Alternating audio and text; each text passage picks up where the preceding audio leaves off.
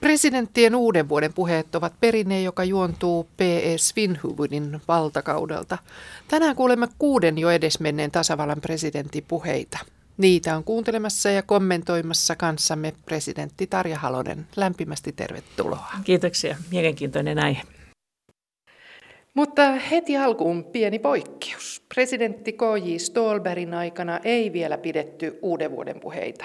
Sen sijaan hänen 26. heinäkuuta 1919 pitämänsä virkanastujaispuhe on säilynyt. Kuunnellaan.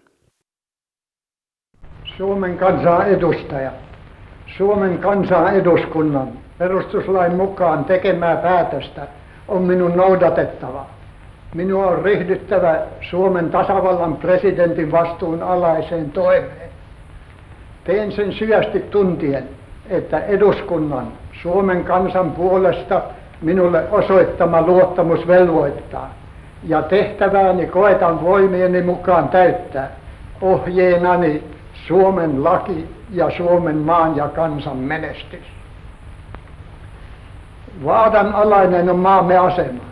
Puolustamista ja vakaannuttamista kaipaavat sekä ulkonainen turvallisuus että sisäiset olot. Äskettäin vahvistetulla hallitusmuodolla on luotu luja pohja maailman historiallisten tapausten ja Suomen kansalaisten mainehikkaiden töiden kautta itsenäiseksi kohonneen Suomen olemassaololle sekä täysin omin takeiselle valtiolliselle ja yhteiskunnalliselle elämälle. Elinehtona näille kuitenkin on, että kaikki hyökkäykset maan ulkonaista turvallisuutta sekä sisäistä oikeusjärjestystä ja laillista valtiovaltaa vastaan torjutaan ja että sitä varten tarpeellisista keinoista huolta pidetään. Mutta samalla on vaadittava, että julkisissa toimissa olevat tekevät tehtävänsä niin, että jokainen kansalainen tuntee nauttivansa laillista oikeusturvaa ja valtion toimenpiteillä eduskunnan ja hallituksen yhteistoimin sekä vapaalla kansalaistoiminnalla on rakennettava valtiollista ja yhteiskunnallista eheyttä, joka tuo lujuutta myöskin ulospäin. Jos tämä onnistuu ja jos sen ohella täydellä todella ryhdytään siihen voimaperäiseen, vakavaan rauhantyöhön, jota nyt tarvitaan kaikilla julkisen ja yksityisen elämän aloilla, niin maamme, siihen varmasti luotan, voi eläen sovussa ja hedelmällisessä vuorovaikutuksessa muiden valtojen kanssa täyttää paikkansa oikeusvaltiona ja kansamme sivistyskansana, kohottaen olojamme nykypolven tarpeiden tyydyttämiseksi tulevien sukupolvien hyväksi. Presidentti Tarja Halonen, asetutaan hetkeksi K.J. Stolberin asemaan ja kesään 1919. Luottaisitteko te siinä tilanteessa maan itsenäisyyden säilymiseen ja olosuhteiden vakiintumiseen? Pakkohan siihen on ollut usko ja minäkin olisin uskonut vahvasti. Se oli pitkän itsenäistymisprosessin tulos ja sen puolustaminen oli kaikkien mielestä – erittäin tärkeä. Mutta toisaalta uskon, että tämä tilanne, joka näkyy myöskin Stolberin vekannastujaispuheessa, niin oli kaikille selvä. Itsenäisyys oli nuori ja se oli, se oli herkkä ja takana oli 18 sisällissota. Ja itse asiassa niin tämän koko onnettoman prosessin jälkiseurausten selvittely oli kesken. Tuhannet ja tuhannet suomalaiset – olivat vielä vapautensa menettäneinä ja, ja tilanne vankileireillä ja, ja vankiloissa oli, oli erittäin paha. Tässä mielessä on nähtävä äh, Stolberin hyvin tasapainoinen vaatimus, että toisaalta puolustetaan sisäistä turvallisuutta, mutta myöskin sitten se, että kaikkien on voitava luottaa siihen, että oikeusjärjestelmä toimii. Tässä mielessä hän on ollut hyvä juristin kokemuksen omaava ähm, presidentti. Ja sitten toisaalta tietysti Venäjällä tilanne oli vielä erittäin epävakaa. Näin ollen pelko siitä, että mitä, mitä niin kuin ulkoisen turvallisuuden suhteen voisi tapahtua, niin oli myöskin ihan realistinen. Äh, mihin arvelette Stolbergin viittaavan Suomen täysin omintakeisella valtiollisella ja yhteiskunnallisella elämällä? Ehkä sinne tulee hieman ylikorostettunakin se e, rajanveto Neuvostoliittoon ja, ja sitten käytyyn sisällissotaan, koska kyllähän Suomen, Suomen niin kuin valtiojärjestelmä ja Suomen yhteiskuntajärjestelmä niin on hyvin selkeästi sidoksissa pohjoismaiseen kehitykseen. Tietenkin sillä erolla, että, että tuolloin vielä Suomi oli Pohjoismaissa ensimmäinen tasavalta, muut olivat kuningaskuntia ja, ja siinä on vielä asioita, joita me unohdamme Norjan ja Islannin osalta. Mutta ehkä se oli niin tarpeellinen tällainen niin kuin vakuutus siitä, että se hallitusmuoto, jota Stolberg itse oli ollut tekemässä, niin on se nyt minkä, se käsikirja, minkä mukaan edetään. No siirrytään sitten varsinaisiin uuden vuoden puheisiin. Tasavallan presidentti P.E. Svinhuvud otti 1934 käyttöön tavan viettää vuoden ensimmäistä viikkoa sovinnollisuuden viikkona, yhteiskunnallisen sovun ja yhteistyön edistämisen merkeissä. Viikon kunniaksi presidentti piti uuden vuoden päivänä 1935 radiopuheen koko kansakunnalle. Tämä tapa vakiintui ja puhetta alettiin kutsua tasavallan presidentin uuden vuoden puheeksi. Kuunnellaan otteita tästä ensimmäisestä presidentti Svinhuvin pitämästä uuden vuoden puheesta. Puhetta pidetään vanhimpana Yleisradion omana ohjelmatallenteena. Kansalaiset, olemme uuden vuoden kynnyksellä. Viettäkäämme sen ensimmäistä viikkoa samoin kuin vuosi sitten sovinnollisuuden, yhteisymmärryksen ja rauhan merkeissä. Täten ulkonaisestikin osoitamme lujan päätöksemme yhteisvoimin ponnistella vaikeuksia vastaan, jotka edelleen järkyttävät maailmaa, uhaten turmiolla heikkoja ja epäröiviä. Taistelussa vaikeuksia vastaan on ilolla ja tyytyksellä todettava osallemme tullut rohkaiseva myötäkäyminen. Olemme vasta päättyneenä vuonna säästyneet pahemmista ristiriidoista – Taloudellisen elämän valtimo on lyönyt säännöllisemmin ja työtä on ollut riittävämmin kuin ennen, ja elinehdot ovat siten parantuneet. Ulkomaihin nähden asemamme myös vakiintunut, rehelliset pyrkimyksemme ja ponnistelumme ovat herättäneet kunnioitusta. Menestyksemme viittaa siihen, että historia odottaa myös meiltä jotakin, että meidänkin on suorittava tehtävä, jonka, joka suuremmassa tai pienemmässä määrin lankeaa jokaisen elinkykyisen kansan osalle, oikeuttaen sen olemassaolon. Sinänsä hyveellinen vaatimattomuus ei saa muodostua itsensä ja kansansa aliarvioimiseksi. Meillä on todennäköisesti oma, eikä mitätönkään sarkamme inhimillisen työn ja sivistyksen alalla hoidettavana. Siinä voi pienikin kansa saada saavuttaa suurta. Valmistautukaamme tehtävämme varten, liittykäämme lujasti yhteen, lyökäämme veljen kättä toinen toisellemme, siirtäkäämme joutavat riitaisuudet syrjemmäksi, olkaamme hyviä ja jaloja toisiamme kohtaan, pyrkien toisin ajattelevienkin vilpittömään ymmärtämiseen. Kehitys ja onni riippuu lopullisesti meistä itsestämme, omasta kunnostamme, hyvästä tahdostamme toisiamme ja yhteisiä pyrkimyksiämme vastaan. Näissä merkeissä minä toivotan ja jokaiselle sen jäsenelle onnea ja menestystä. Tätä puhetta kirjoitettaessa elettiin siis vuoden 1934 loppua. Fasismi oli vahvasti nousussa eri puolilla Eurooppaa. Tarja Alonen, miten tulkitsette tätä puhetta? Mä luen myöskin, että siinä on ollut kaksinainen tämä pohja. Toisaalta tämä Euroopan tilanteen kärjistyminen ja tiettyjen niin kuin pelkojen nousu tästä, mutta myöskin sitten oman maan kokemukset. Mäntsälän kapinasta oli annettu korkeimman oikeuden lopuiseksi sitten jääneet päätökset vasta edellisenä vuonna.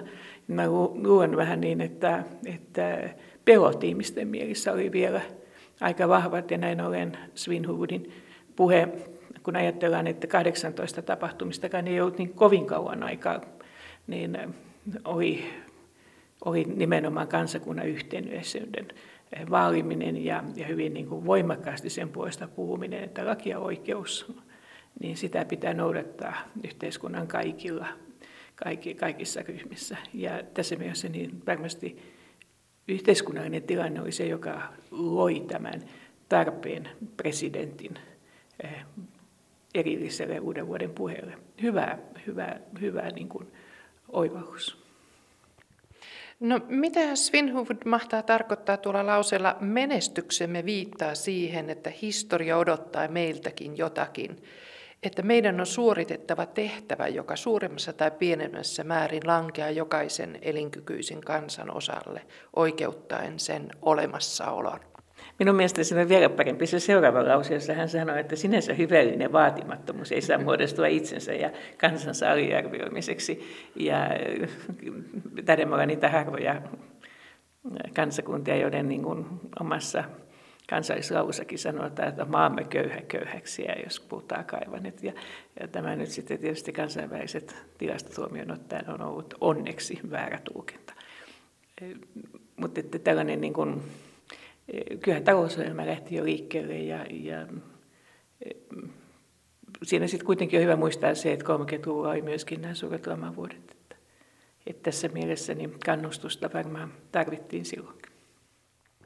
Niin, tuo kansallinen vaatimattomuus. Olisikohan nyt jo aika kymmenluvulla, että me viimeinkin pääsisimme eroon tästä kansainvälisillä areenoilla? Minusta tuntuu, että siinä tapahtuisi ne heiluriliike. Että jos, jos seuraa suomalaisia jääkiekkoottelun jälkeen, niin siitä on vaatimattomuus kaukana. Ja, ja samoin ehkä vähän poliittisestikin näkyy, että on vaikea löytää sitä tasapainoa, joka olisi realistinen sen suhteen, että meistä, meillä on nyt kuitenkin kyse vain viidestä miljoonasta ja sen vaikutuksesta kansainväliseen tilanteeseen, niin, niin eh, pitää aina alleviivata, että pienikin kansakunta voi aiheuttaa ongelmia, mutta, eh, mutta sitten sen vaikutus tavallaan hyvän puolella, hyvää rakentamista voi olla mallina, mutta aina tarvitaan kumppaneita ja sen vuoksi näiden molempien presidenttien vetoomus tämmöiseen myöskin kansainväliseen yhteistyöhön niin on minusta hyvin järkevä. No siirrytään sitten neljä vuotta eteenpäin Kyösti Kallion presidenttikauteen. Tilanne Euroopassa on entisestään kiristynyt, kun eletään vuoden 1939 ensimmäistä päivää. Kansalaiset, olemme astuneet taas yli uuden vuoden kynnyksen Vuosi 1938 on siirtynyt muistojen joukkoon. Vuoden vaihte on meillä aina jonkinlainen tilinteon aika. Omat asiamme askerruttavat silloin mieliämme, mutta yhteiskunnan jäseninä on meidän ulotettava katseemme laajemmalle. Keskeisenä ja yhteisenä ajatustemme kohteena on meillä isänmaamme menestys ja kansamme hyvinvointi ja mitä syvempi on kansassamme yhteiskunnallisten olojen tuntemus, sitä laajempi on tämä harrastuspiiri. Siihen kohdistuu myöskin valtiovallan pyrkimykset. Vuoden lopussa huipistuu näiden valtioelimien, mitä muuten olojemme kehitykseen tulee, niin suhteissamme ulkovaltoihin olemme jatkuvasti harrastaneet hyvien ja luottamuksellisten suhteiden ylläpitämistä kaikkien kansojen kesken.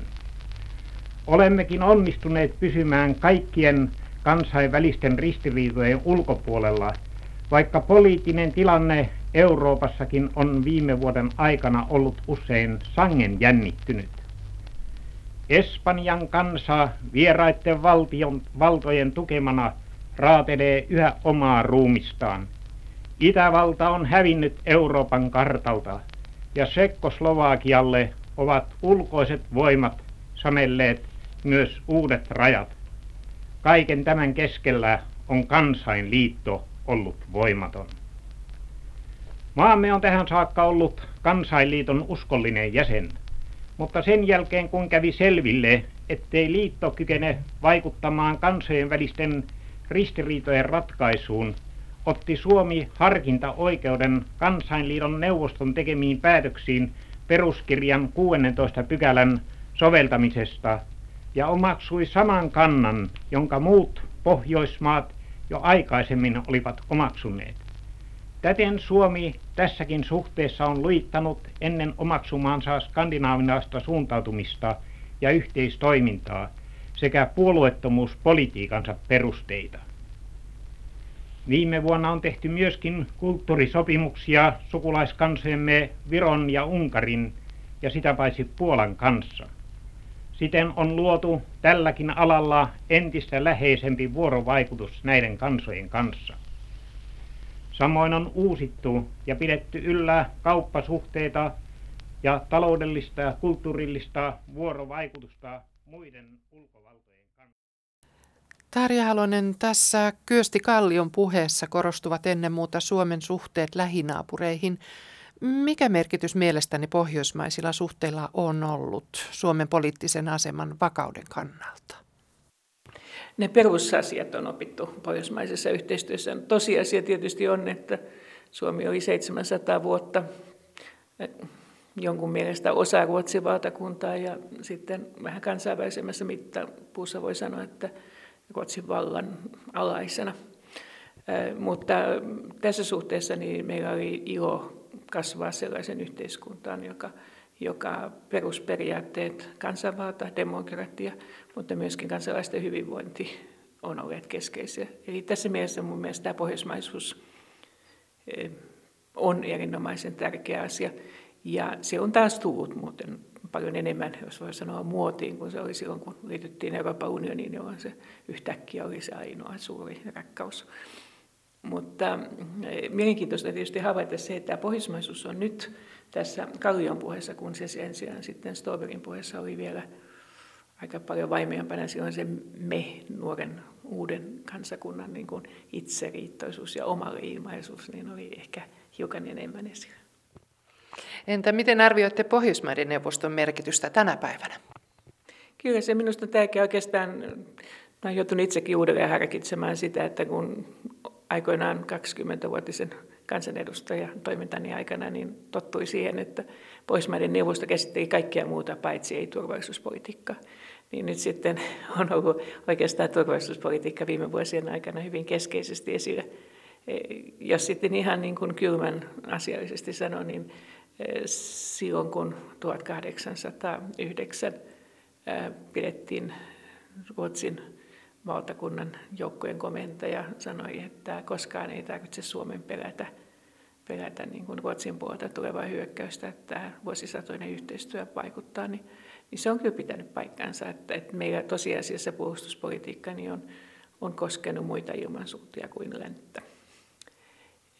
Sitten toinen, toinen asia on se, että pohjoismainen turvallisuusyhteistyö, niin se on kyllä niin kuin nykyaikana, niin se on lähinnä tullut kansainvälisissä, kansainvälisissä yhteyksissä esiin, muun muassa YK rauhanturvatoimintana. Mutta, mutta sen merkitystä sitten muutoin, niin mä en, en itse pidä sitä kovin, kovin vielä kehittyneenä. Se, mikä tuossa tulee lisäksi mielenkiintoisella tavalla esiin, on se, että tässä Kallion puheessa niin hän sitten luettelee nyt sitten Viron ja Unkarin, Puolan, ja kun ne tulee yhteydessä sitten Espanja, Tsekkoslovakia ja muu, niin kyllä tämä Euroopan turvallisuustilanteen kärjistyminen tietysti oli Kalliolla syystä vakavasti esillä. Mutta ehkä tuo selitys tuosta kansainliiton uskollisesta jäsenestä, joka sitten lähtenyt pois, niin se on aika lyhyt toteamus oikeastaan ainoa kansainliiton suuri merkitys, joka tietysti suomalaisten kannattaa muistaa, on tämä Ahvenanmaa-sopimus. Sillä tuli Ahvenanmaa kistattomasti Suomen alueeseen kuuluvaksi ja Ruotsikin on sitä sitten kunnioittanut.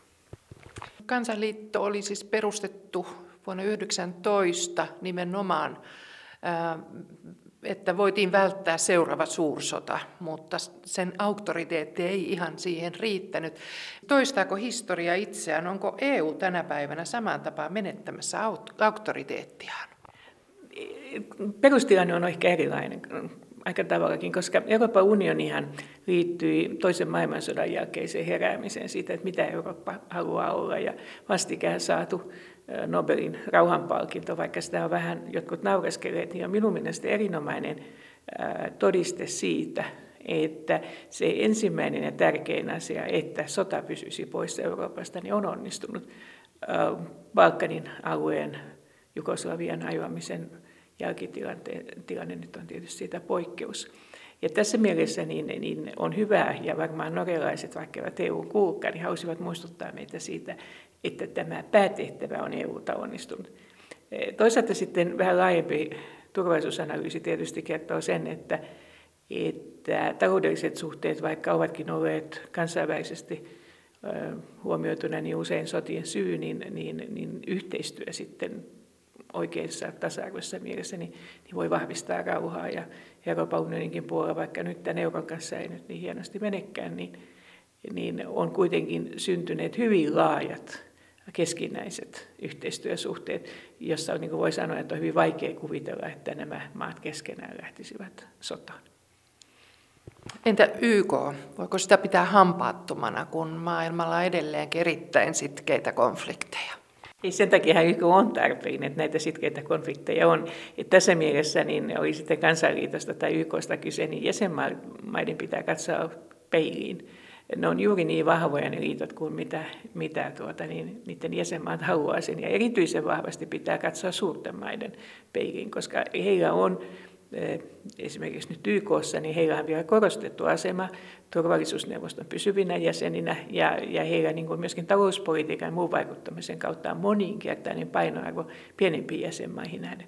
Mutta toisaalta pienempien jäsenmaiden, niin kuin meidän kannattaa muistaa se, että suurvallat olisi vielä vahvempia ilman. Et tässä mielessä minä uskoisin, että YK on ennaltaehkäisevä vaikutus kuitenkin konfliktien syntymisessä niin on ollut varsin tärkeä. Ja myöskin sit siinä hyvin vaivalloisessa jälleenrakentamisessa. YK on syntymästään saakka ollut kaksijakoinen. Siellä on toisaalta ollut tämä kehityslinja ja kehityspolitiikka, jota meillä nyt yleensä supistetussa muodossa puhutaan aina tästä vaan kehitysyhteistyömaksuista ja muista, mutta se on paljon laajempi. Ja sitten on tämä konfliktipuoli, rauhanturvaaminen, jossa Suomi on ollut austasti mukana. Me olemme olleet Suotsin kriisistä lähtien mukana. Mutta se, mikä tässä ei vielä tule esiin, on tietysti sitten se, että Euroopan piti käydä hyvin, hyvin kova ja verinen koulu lävitse ennen kuin yhteistyö sitten syntyy. Että tämä on vasta niiden, Kestikallion puhe on niiden, niiden kohtalon kelloja niin kuin alkusoitossa. Kyllä, siitä meni vajaa vuosi, kun syttyi toinen maailmansota. Kuunnellaan nyt presidentti Risto Rytin uuden vuoden puhetta välirauhan ajalta ensimmäinen ensimmäistä 1941.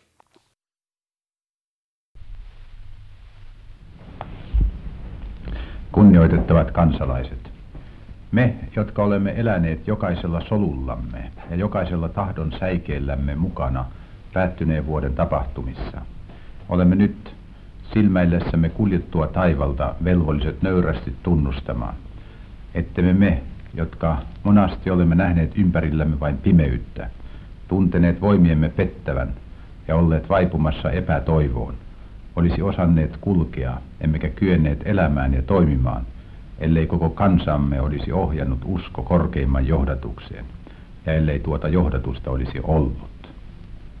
Kun olemme laulaneet Jumala ompi linnamme, se on tapahtunut avoimin sydämin ja oman mitättömyytemme tuntien. Niin meidän on tehtävä nytkin, kun tämän tarkastelun ohella tapailemme askeltemme ottamista yksimielisesti viitoittamallemme tiellä tulevaisuuteen. Perintö, jonka jälkimaailma on saanut vuodelta 40, on sanan syvimmässä ja moninaisimmassa merkityksessä historiallinen. Melkeinpä kaikki tapahtuminen, jolla kansajan historiassa yleensä on merkitystä, on kuin hirvittävän paineen alaisena keskittynyt ja kiteytynyt kuluneen vuoden muodostamiin ulkonaisiin kehyksiin. Kysymykset, jotka syvimmin koskevat yksityisen ja perheen elämään, ovat nousseet esille ja saaneet ratkaisunsa – Elämä ja sen sisältämät arvot ovat tulleet kaikkien kohdalta mitatuiksi ja arvioiduiksi uudelleen. Yksilöt ovat joutuneet antamaan kaikkensa kansan elämän säilymisen puolesta. Rohkein mielin on kohdattu kuolema, ja yhtä jalosti otettu vastaan tieto siitä, olipa kysymyksessä kuinka läheinen omainen tahansa. Kaikille on selvinnyt, että meidän asemassamme yksilön elämä riippuu kansan elämästä ja palvelee sitä. Yksityisen hyvinvointi on mahdollinen vain oman riippumattoman valtiomme kehyksissä. Se häviää, jos valtio luhistuu. Kansamme eteen kokonaisuudessaan on vuoden aikana vyörynyt ongelmia, joista toiset ovat saaneet ratkaisunsa, toiset sitä vielä odottavat. Kysymys olemassaolostamme itsenäisenä kansana on saanut myönteisen ratkaisun, jonka uskomme lopulliseksi, sillä teräksisempi ei voi minkään kansan itsenäisyystahto olla kuin meidän. Rauhanteon aiheuttamat lukuisat ulkopoliittiset pulmat ovat nekin saaneet ratkaisunsa, joka kussakin tapauksessa perustuu joko rauhan sopimukseen, sen edellyttämään lisäsopimukseen tai erikoissopimukseen. Se, mikä tässä suhteessa jää perinnöksi tälle vuodelle, saanee myönteisen ja lopullisen ratkaisun nyt alkavana vuotena. Muutenkin on suhteissamme ulkovaltoihin tehty menestyksellistä työtä luottamuksellisten suhteiden säilyttämiseksi ja kehittämiseksi erittäinkin lähimpiin naapureihimme, mutta myös kaikkiin muihin maihin. Samoin on neljällä kymmenellä uudella ja uusille perusteille rakennetulla kauppa- ja maksusopimuksella pyritty jälleen saamaan käyntiin ja kehittämään meille niin tärkeää ulkomaista tavarainvaihtoa. Paljon olemme kuluneen vuoden aikana sisäisestikin rakentaneet, mutta sittenkin siirtyi perinnöksi tänään alkavalle vuodelle jättiläistehtäviä, joiden vaikutus ulottuu yli meidän elinpäiviemme kauas tuke, tulevien sukupolvien kohtaloihin. Te tiedätte nämä tehtävät. Siirtoväelle on nopeasti järjestettävä pienemmässä Suomessa elin- ja toimintamahdollisuudet. Yksin maataloussiirtoväelle on muodostettava lyhyessä ajassa likipitäen yhtä monta uutta tilaa, kuin asutustoimintamme on saanut aikaan 40 vuodessa. Sodan aiheuttamat tappiot ja menetykset on nopeasti korvattava kehittämällä tuotantomme ja erityisesti elintarviketuotantomme suuremmaksi kuin se oli parhaimmillaan ennen sotaa. Puolustuksemme on järjestettävä uudelleen muuttuneiden olosuhteiden mukaisesti. Pääomamarkkinat on jokseenkin ilman ulkomaista apua saatava kestäviksi kantamaan kaikkien näiden suurtehtävien ja lukuisten muiden välttämättömien suoritusten ja sijoitusten aiheuttamaa painoa. Ja kaikki tämä on toimeenpantava valtiotalouden ollessa sodan välittömästi aiheuttamien menojen johdosta suuresti rasittuneena. Kansantulon melkoisesti supistuneena ja omistavien luokkien veromaksukyvyn yksinomaisuuden luovutus veron johdosta lähivuosina ylikuormitettuna sekä muiden veronmaksajien niin ikään ollessa varsin rasittuneina. Kaiken lisäksi tärkeät vientiteollisuudet voivat markkinain sulkeutumisen vuoksi työskennellä monessa tapauksessa vain murto-osalla tuotantokyvystään ja monien välttämättömien raaka-aineiden ja muiden tarvikkeiden suhteen olemme Petsamon kautta tapahtuvan epävarman kuljetuksen varassa. Hyvänkin ajan yhteiskunnassa jokainen mainitsemistani tehtävistä erikseen olisi kylliksi suuri, vaatiakseen pitkäaikaista harkintaa ja pohdintaa ja herättääkseen vakavia epäilyksiä taloudellisen kantokykymme riittäväisyydestä niiden suorittamiseen edes useiden vuosien kuluessa. Nyt meidän on ollut erittäin raskaissa olosuhteissa samanaikaisesti ja mahdollisimman nopeasti pyrittävä toteuttamaan näitä kaikkia. Toivotan koko Suomen kansalle rauhallista ja menestyksellistä uutta vuotta ja anon sille korkeimman siunausta. Mitkä ovat päällimmäiset ajatuksenne tämän Risto Rytin puheen johdosta? Tietysti sota, erittäin dramaattinen talvisota, josta oli selvitty nipin napin, oli takanapäin ja, ja vaikka olikin rauha, niin minusta tuntuu, että tässä vastikään Finlandia-palkinnon saaneen Ulla-Liina Lundbergin aikaisempi kirja Märsipääni sotilas, Märsipään sodatten, kertoo oikein hyvin siitä tunnelmista, millä tavoin ihan tavallisetkin ihmiset suhtautuivat siihen rauhaan. Se tuntui hyvin, hyvin hauraalta ja, Ja uskon, että Rytillä oli, oli kaksinainen tehtävä. Toisaalta uskoa luova tilanne siihen, että pitää nopeasti saada kaikki kuntoon, mutta toisaalta sitten, johon hän viittaa siirtoväestä ja sodan tappiosta ja menetyksistä perhetasolla ja valtakunnan tasolla, mutta myöskin sitten niin jo kasvava huoli siitä, että kohta ollaan jälleen sodassa. Ja nämä on aika mielenkiintoisia vuosia Suomen historiasta, josta varmaan emme ihan kaikkea edes vielä tiedä. Tästä Risto Rytin kuitenkin uskoa luovasta puheesta, niin ei mene kuin muutama kuukausia ja sitten, sitten ollaan taas sotatilanteessa. Ja varmaan siihen myöskin viittaa tämä puolustuksen järjestäminen uudelleen muuttuneiden olosuhteiden vuoksi. Varmasti se kova kokemus talvisodasta, mutta tietysti tässä on sitten tämä toinen kysymys, miten me sijoittaudumme eurooppalaisen turvallisuuspolitiikkaan – Saksaan ja Neuvostoliittoon ja kaikkeen tähän tilanteeseen on ollut esillä. Todella, todella niin kuin vaativa tilanne presidentille uuden vuoden puheessa. Presidentti Ryti käytti tuossa ilmaisua, yksilön elämä riippuu kansan elämästä ja palvelee sitä. Kansallinen yhtenäisyys oli ikään kuin kaventanut yksilöiden arvoa ja merkitystä. Mihin sävyyn teidän kotonanne puhuttiin tästä kansallisesta yhtenäisyydestä sodan jälkeisinä vuosina? No, ei ole mikään salaisuus, että minun äitini suku etenkin niin koki hyvin voimakkaasti 18 tapahtumat ja äitini itse oli viettänyt osa lapsuuttaan juuri tästä syystä lastenkodissa ja, ja hän oli sitten tähän aikaan nuori, nuori nainen, joka ei tullut Helsinkiin tekemään omaa tulevaisuutta. Ei meillä puhuttu sotavuosista kotona muuta kuin miesten kesken silloin, kun, kun oli niin kuin tiskien tiskaamisen aika ja lapset pistetty pihalle, niin, niin silloin miehet puhuivat niistä keskenään. Ja se on ollut sellainen sukupolven kysymys minun mielestäni, että olen puhunut useiden ikätovereitteni kanssa ja, ja hyvin harvassa on ne miehet, jotka halusivat sitten kyllä vähän myöhemmin, eli rauhan tultua sitten jatkosodan jälkeen, niin enää puhua niitä muiden kanssa.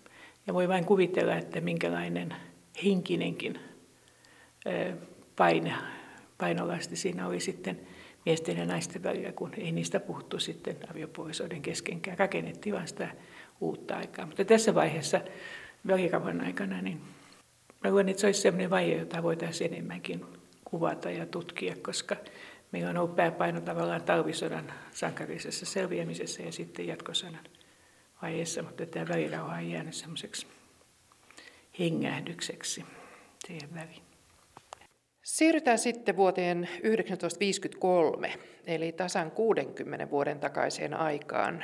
Nyt presidenttinä on J.K. Paasikivi. Kansalaiset, jälleen on vuosi siirtynyt menneisyyteen ja uusi alkanut. Päättynytkään vuosi ei ole tuonut rauhaa jota ihmiskunta maailman sotien kauhut koettuaan hartaasti toivoo. Sekä kylmä että kuuma sota jatkuvat ja jännitys suurvaltojen välillä edelleen kestää. Miten syntyneestä umpikujasta selvitään, ei ole tietoa. Ponnistuksia Pulman avaamiseksi kuitenkin jatketaan. Kirvestä ei ole heitetty järveen. Omassa maassamme päättyneeseen vuoteen liittyy mieluisia, joskin myös vähemmän mieluisia muistoja.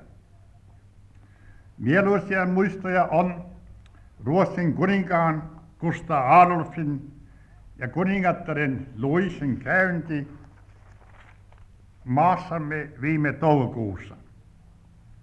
Ruotsin kuningasparin käynti ja heidän lämmin vastaanottonsa Suomessa on osoituksena hyvistä ja läheisistä suhteista, jotka vallitsevat Suomen ja läntisen veljeskansamme välillä. Suomessa säilyvät mieluisassa muistossa nämä toukokuun kauniit päivät. emme myöskään tule unohtamaan viime kesän suurtapausta, olympiakisoja.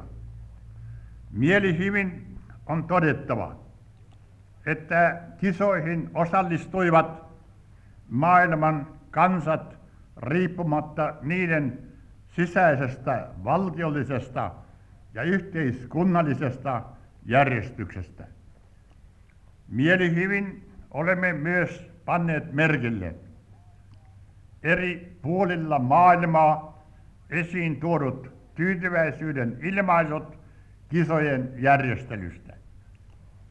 Että urheilulliset tulokset eivät meidän kohdallamme vastanneet aikaisemmin urheilukansana nauttimaamme mainetta on seikka, joka asianomaisissa piireissä on syytä ottaa vakavan harkinnan alaiseksi. Vielä kolmannen tyytyväisyyden aiheen, joskin toisenlaisen on kulunut vuosi meille tuonut. Syyskuussa suoritettiin sotakorvauksen viimeinen erä. Kun meillä nyt on työmme kaikki tulokset omaksi hyväksemme käytettävissä, on se omansa helpottamaan kansamme taloutta. Toivomme on, että sotakorvausten loputtua taloudellinen vuorovaikutus Neuvostoliiton kanssa vapaiden markkinoiden pohjalla tulee molemminpuoliseksi hyödyksi suotuisasti kehittymään. Se on omansa lujittavaa luottamusta ja ystävyyttä kansamme välillä. Näiden mieluisten muistojen ohella päättynyt vuosi on jättänyt vähemmän mieluisia. Taloudellisella alalla ovat suhdanneet vuoden, vuoteen 1951 verrattuina heikentyneet. Vienti on vähentynyt ja hinnat laskeneet. Kauppataseessa tulee olemaan huomattava vajaus. Tuonti on melkoisesti ylittänyt viennin. Tämä oli odotettavissa, sillä vuoden 1951 korkea konjunktuuri oli poikkeuksellinen. Myös maatalous on epäedullisen sään johdosta kärsinyt. Verorasitus on edelleen korkea. Rahamarkkinat ovat kiristyneet. Kaikki tämä on aiheuttanut... Vuoden 1952 tapahtumista presidentti Paasikivi nostaa esille erityisesti nämä kolme hyvää asiaa. Ruotsin kuningasparin vierailu Suomessa, Helsingin olympialaiset ja sotakorvausten viimeisen erän maksamisen. Mitä ajattelette tästä painotuksesta? Kyllä se on tietysti omalla tavallaan hyvin looginen, vaikkakin Ruotsin kuninkaan ja kuningattaren vierailu Suomessa, niin saa ehkä hyvinkin korostetun, korostetun tämmöisen niin kuin kahdenvälisen suhteiden merkityksen, joka sitten verrattuna tietysti Neuvostoliittoon antaa ihan oman kaikunsa. Jos muistamme sen, että tuossa Stolberin puheessa, niin hän aikoinaan korosti kovasti tätä Suomen itsenäisyyden luonteen ainutlaatuisuutta ja mm. valtiomuodon ainutlaatuisuutta. Ja nyt sitten tässä ollaan ruotsalaisten kanssa jo veljeskansoja, joka minun mielestä on yleensä käytetty Virosta ja Unkarista. E, mutta se oli Suomen tuo, tuo läntiseen Eurooppaan sen vahvistamista ja kansainvälisenä tunnustuksena on tietysti juuri tämä monenkeskeisellä puolella olympiakisat. Ja mä en olla sanomaan, että kyllä myöskin Armi Kuusela oli niin kuin semmoinen suomalaisille suomalaisten itsetunnolle aivan valtavan tärkeä asia. Sen sijaan tästä sotakorvauksista, niin voisi sanoa, että vaikka se on vähän siinä ja siinä, että onko se myönteinen vai kielteinen, myönteinen sillä tavalla tietysti, että päästiin siitä, niistä eroon. Mutta siinä oli myöskin sit meidän, meidän metalliteollisuuden, raskaan metalliteollisuuden kasvun alku ja, ja me joudumme sitten niin myöhempinä vuosina huomaamaan, että viennin avaaminen oli, oli sitten kovien ponnistusten takana. Mutta muutenhan tämä Suomen ja Neuvostoliiton välinen suhde, niin se näkyy vielä hyvin tämmöisenä viittauksenomaisena, että omia uittamaan luottamusta ja ystävyyttä, että sitten se YO-aika tulee vasta myöhemmin. Paasikivi nostaa tässä tosiaan esille lämpimät suhteet länsinaapuriin ja toisaalta toivoo Suomen ja Neuvostoliiton välisen kaupan kehittyvän suotuisasti, mutta hän ei mainitse esimerkiksi YYA-sopimusta tai suhteita muihin Euroopan maihin. Millaista aikaa vuonna 1953 elettiin ulkopolitiikan osalta? Aika suljettua siihen nähden, että missä me nyt olemme. Ja se on aina hyvä muistaa, muistaa, että me olemme vasta liittyneet Euroopan neuvostoonkin niin 90-luvun alussa. Eli tästä puheesta niin 40 vuotta myöhemmin. Siinä yritettiin Pohjoismaiden kautta, Pohjoismaiden neuvoston, jossa otettiin taloudellista yhteistyötä, sitten vielä Koivistuneena nämä kaikki Nordakit ja muut. Että, tässä mielessä niin Pohjoismaat minun mielestäni on ollut sellainen ensimmäinen eh, askel kohden eh, syvempää eurooppalaista, länsi-eurooppalaista liittoutumista. Siirrytään sitten ajassa kymmenen vuotta eteenpäin ja kuunnellaan vielä viimeiseksi otteita presidentti Urho Kekkosen uuden vuoden puheesta 1963, eli tasan 50 vuoden takaa. Kansalaiset. Suomen viimeaikainen taloudellinen kehitys on todistuksena siitä, kuinka nopeasti hyvät vuodet voivat muuttaa yhteiskunnan kasvoja. Talvella 1958-59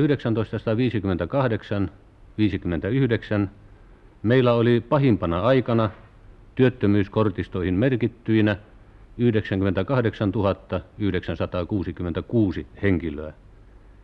Ja työikään varttuville suurille ikäluokille ei näyttänyt avautuvan tilaa muualla kuin työttömyystyömailla.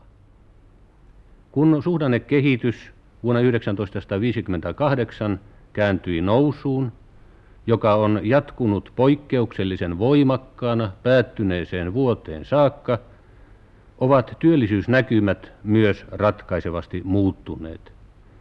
Vuosien 1959 61 aikana on voitu työllistää vuosittain keskimäärin kolme prosenttia enemmän työvoimaa kuin edellisenä vuotena.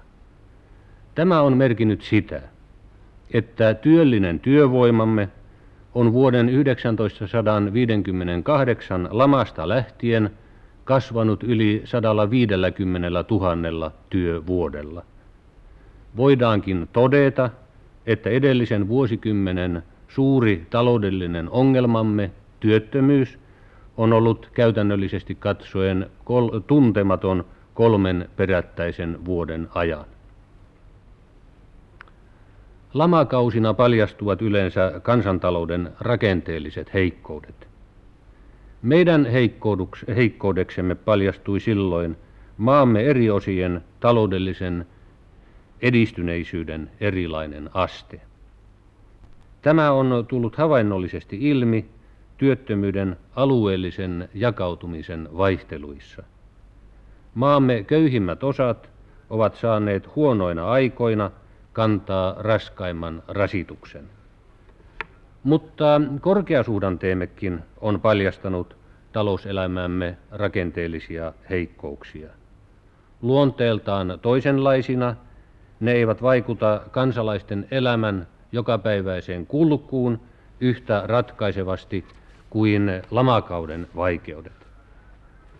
Näistä korkeasuhdanteen aikana esille tulleista heikkouksista on erityisesti syytä mainita viennistä saatujen tulojen ja tuonnista aiheutuneiden menojen tasapainottomuus. Poikkean tässä uuden vuoden puheessani tavaksi tulleista aiheista ja kiinnitän huomiota kansalaisten terveyden ja työkunnon kannalta tärkeään asiaan. Kuta enemmän koneellistuminen ja automatisointi edistyvät, sitä vähemmän ruumiimme saa liikuntaa työn yhteydessä. Vielä vuosisadan vaihteessa on arvioitu noin 80 prosenttia väestöstämme joutuneen suorittamaan raskasta ruumiillista työtä. Silloin oli vaarana ylirasittuminen. Nykyisin lasketaan, että vain 20 prosenttia joutuu tekemään raskasta ruumiillista työtä. Nyt ovat lisääntymässä ne terveydelliset haitat, joita liikunnan laiminlyöminen aiheuttaa. Ihminen voi neroudellaan kehittää mielikuvituksellisia apukeinoja elämänsä helpottamiseksi ja mukavuutensa lisäämiseksi. Hän pystyy vaikuttamaan häntä ympäröivän maailman ympäristötekijöihin, mutta hän ei pysty muuttamaan oman elimistönsä peruslakeja.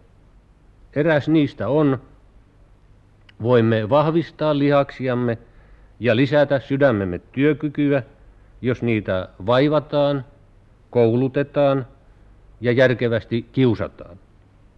Keskushermostomme ylin osa, aivokudoksemmekin, pystyy yhä korkeampiin suorituksiin, jos se siihen harjaannutetaan ja pakotetaan. Toiselta puolen elimet, joita ei käytetä, rappeutuvat ja veltostuvat.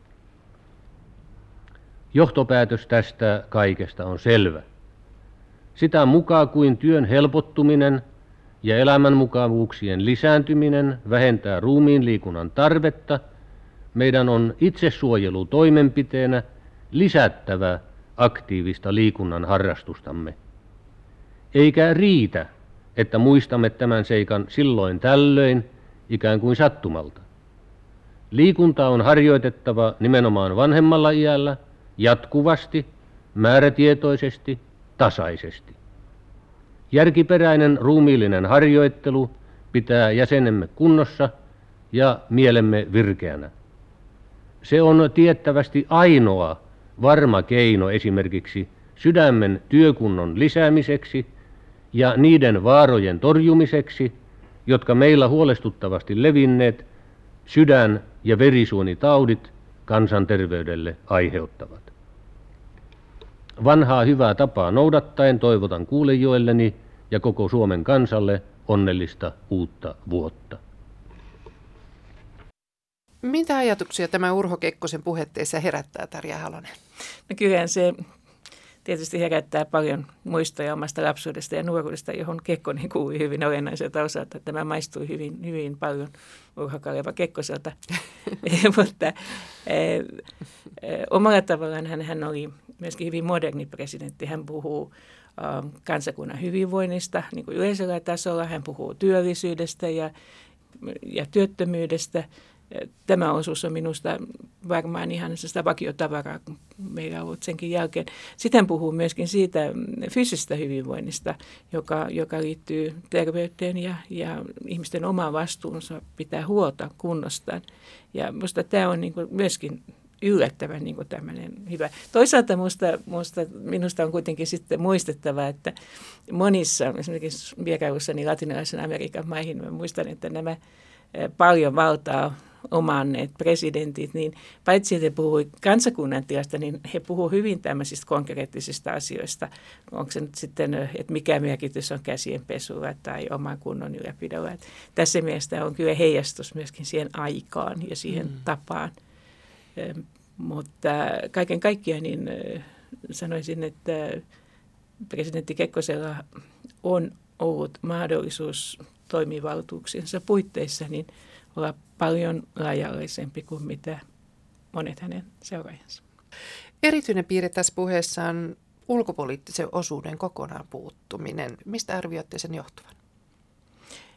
Siinä voi olla kaksikin syytä, kun ajattelee tuota vuotta 1963. Olin itse päässyt ylioppilaksi vuotta aikaisemmin.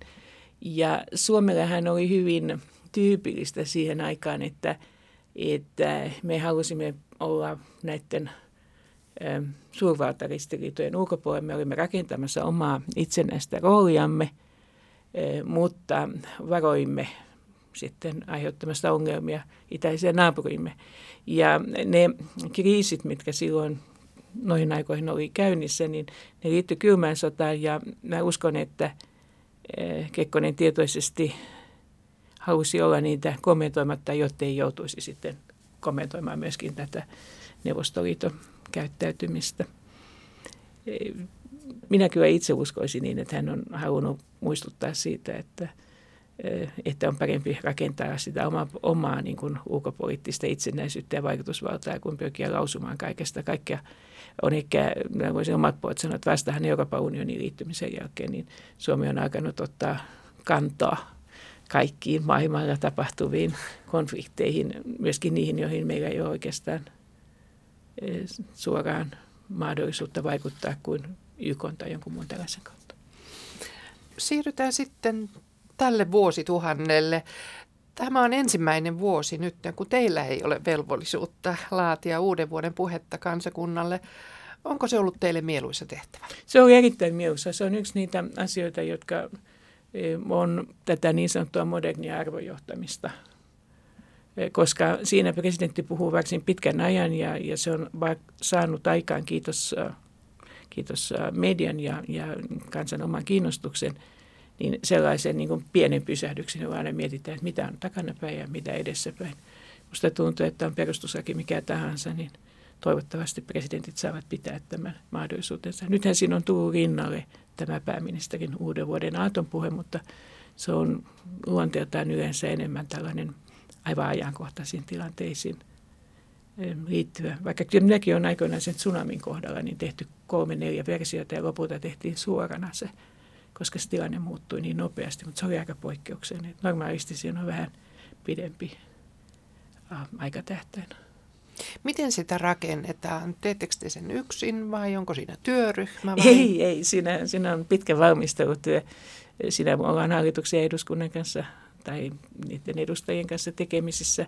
Katsotaan, mitä he katsovat, että on tärkeää ja sitten siinä on oma, oma tämä lähiavustajapiiri, niin kuin kutsutaan kabinetiksi. Ja sitten sen riskinä on tietysti, kun se on laaja-alainen, että sitä voi tulla helpolla sinne joulukuusi, jossa jokaisen oma pikku asia on siinä sitten tärkeänä. Mutta lopulta sitten presidentti itse päättää sen linjan ja jotta se olisi luonteva, niin kyllä sitten olen aina sen ne viimeiset tekstit kirjoittanut kokonaan itse. Että siinä mielessä se on yhteistyön tulos, mutta sen kuuluu olla presidentin omalla äänellä, sen kuuluu olla presidentin omalla vastuulla ja ja itse varmaan kyllästymisen asti puhuin aina ö, tasa-arvosta, ihmisoikeuksista sekä kansallisella että kansainvälisellä tasolla. Ja se sitten aina välillä tuikin kuitattua jälkeenpäin julkisuuden puolelta, että no nyt se taas puhuu näistä samoista asioista, mutta kyllä me pidän tätä eriarvoisuutta, syrjäytymistä ja semmoisena pysyvänä riskitekijänä ja ja kun meillä on niin hyvä pohja kuin tämä pohjoismainen hyvinvointiyhteiskunta on, niin sitä ei pidä päästää murenemaan. Oletteko saanut paljon palautetta puheista kansalaisilta? Mediassa toki niitä on paljon käsitelty, mutta miten kansalaiset yleensä Tuossa viittasinkin, niin kansalaisilta tullut palaute oli aina paljon myönteisempää kuin mitä se e, median ammattilaisten. He niin kuin ehkä haki enemmän sellaista uutista. Ja sehän ei ole uutinen, jos joku sellainen, joka on aina puhunut eriarvoisuudesta ja, ja, ja solidaarisuudesta, jos hän puhuu siitä edelleen. Mutta ei, ei sen takia kannata alkaa uutista tekemään.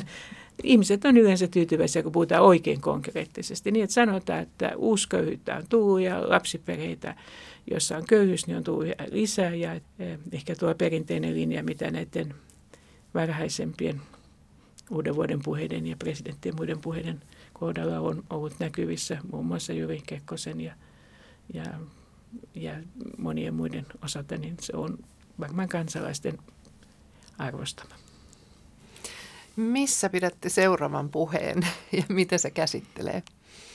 Mä juuri mietin sitä, mä taidan pitää sen naapurimaassamme Ruotsissa, jossa vanha kollega Nilene Jenvalleen viettää syntymäpäiviä, mutta se varsinainen puhe on, on sitten Brysselissä, jossa tilastotieteilijät halusivat minut paikan päälle puhumaan näistä uusista indekseistä, jotka ovat tulleet kestävän kehityksen myötä. Että kansantu- kansantuotteen kasvu, siis BKT ei ole ollenkaan riittävä mittari sille, miten hyvin maailmassa menee, vaan pitää löytyä näitä muita. Ja sitten me olen Intiassa isossa kestävän kehityksen huippukokouksessa tuossa tammi-helmikuun vaihteessa. Oikein hyviä puheita ja oikein onnellista vuotta 2013. Oikein luonnikasta vuotta 2013. Kiitos.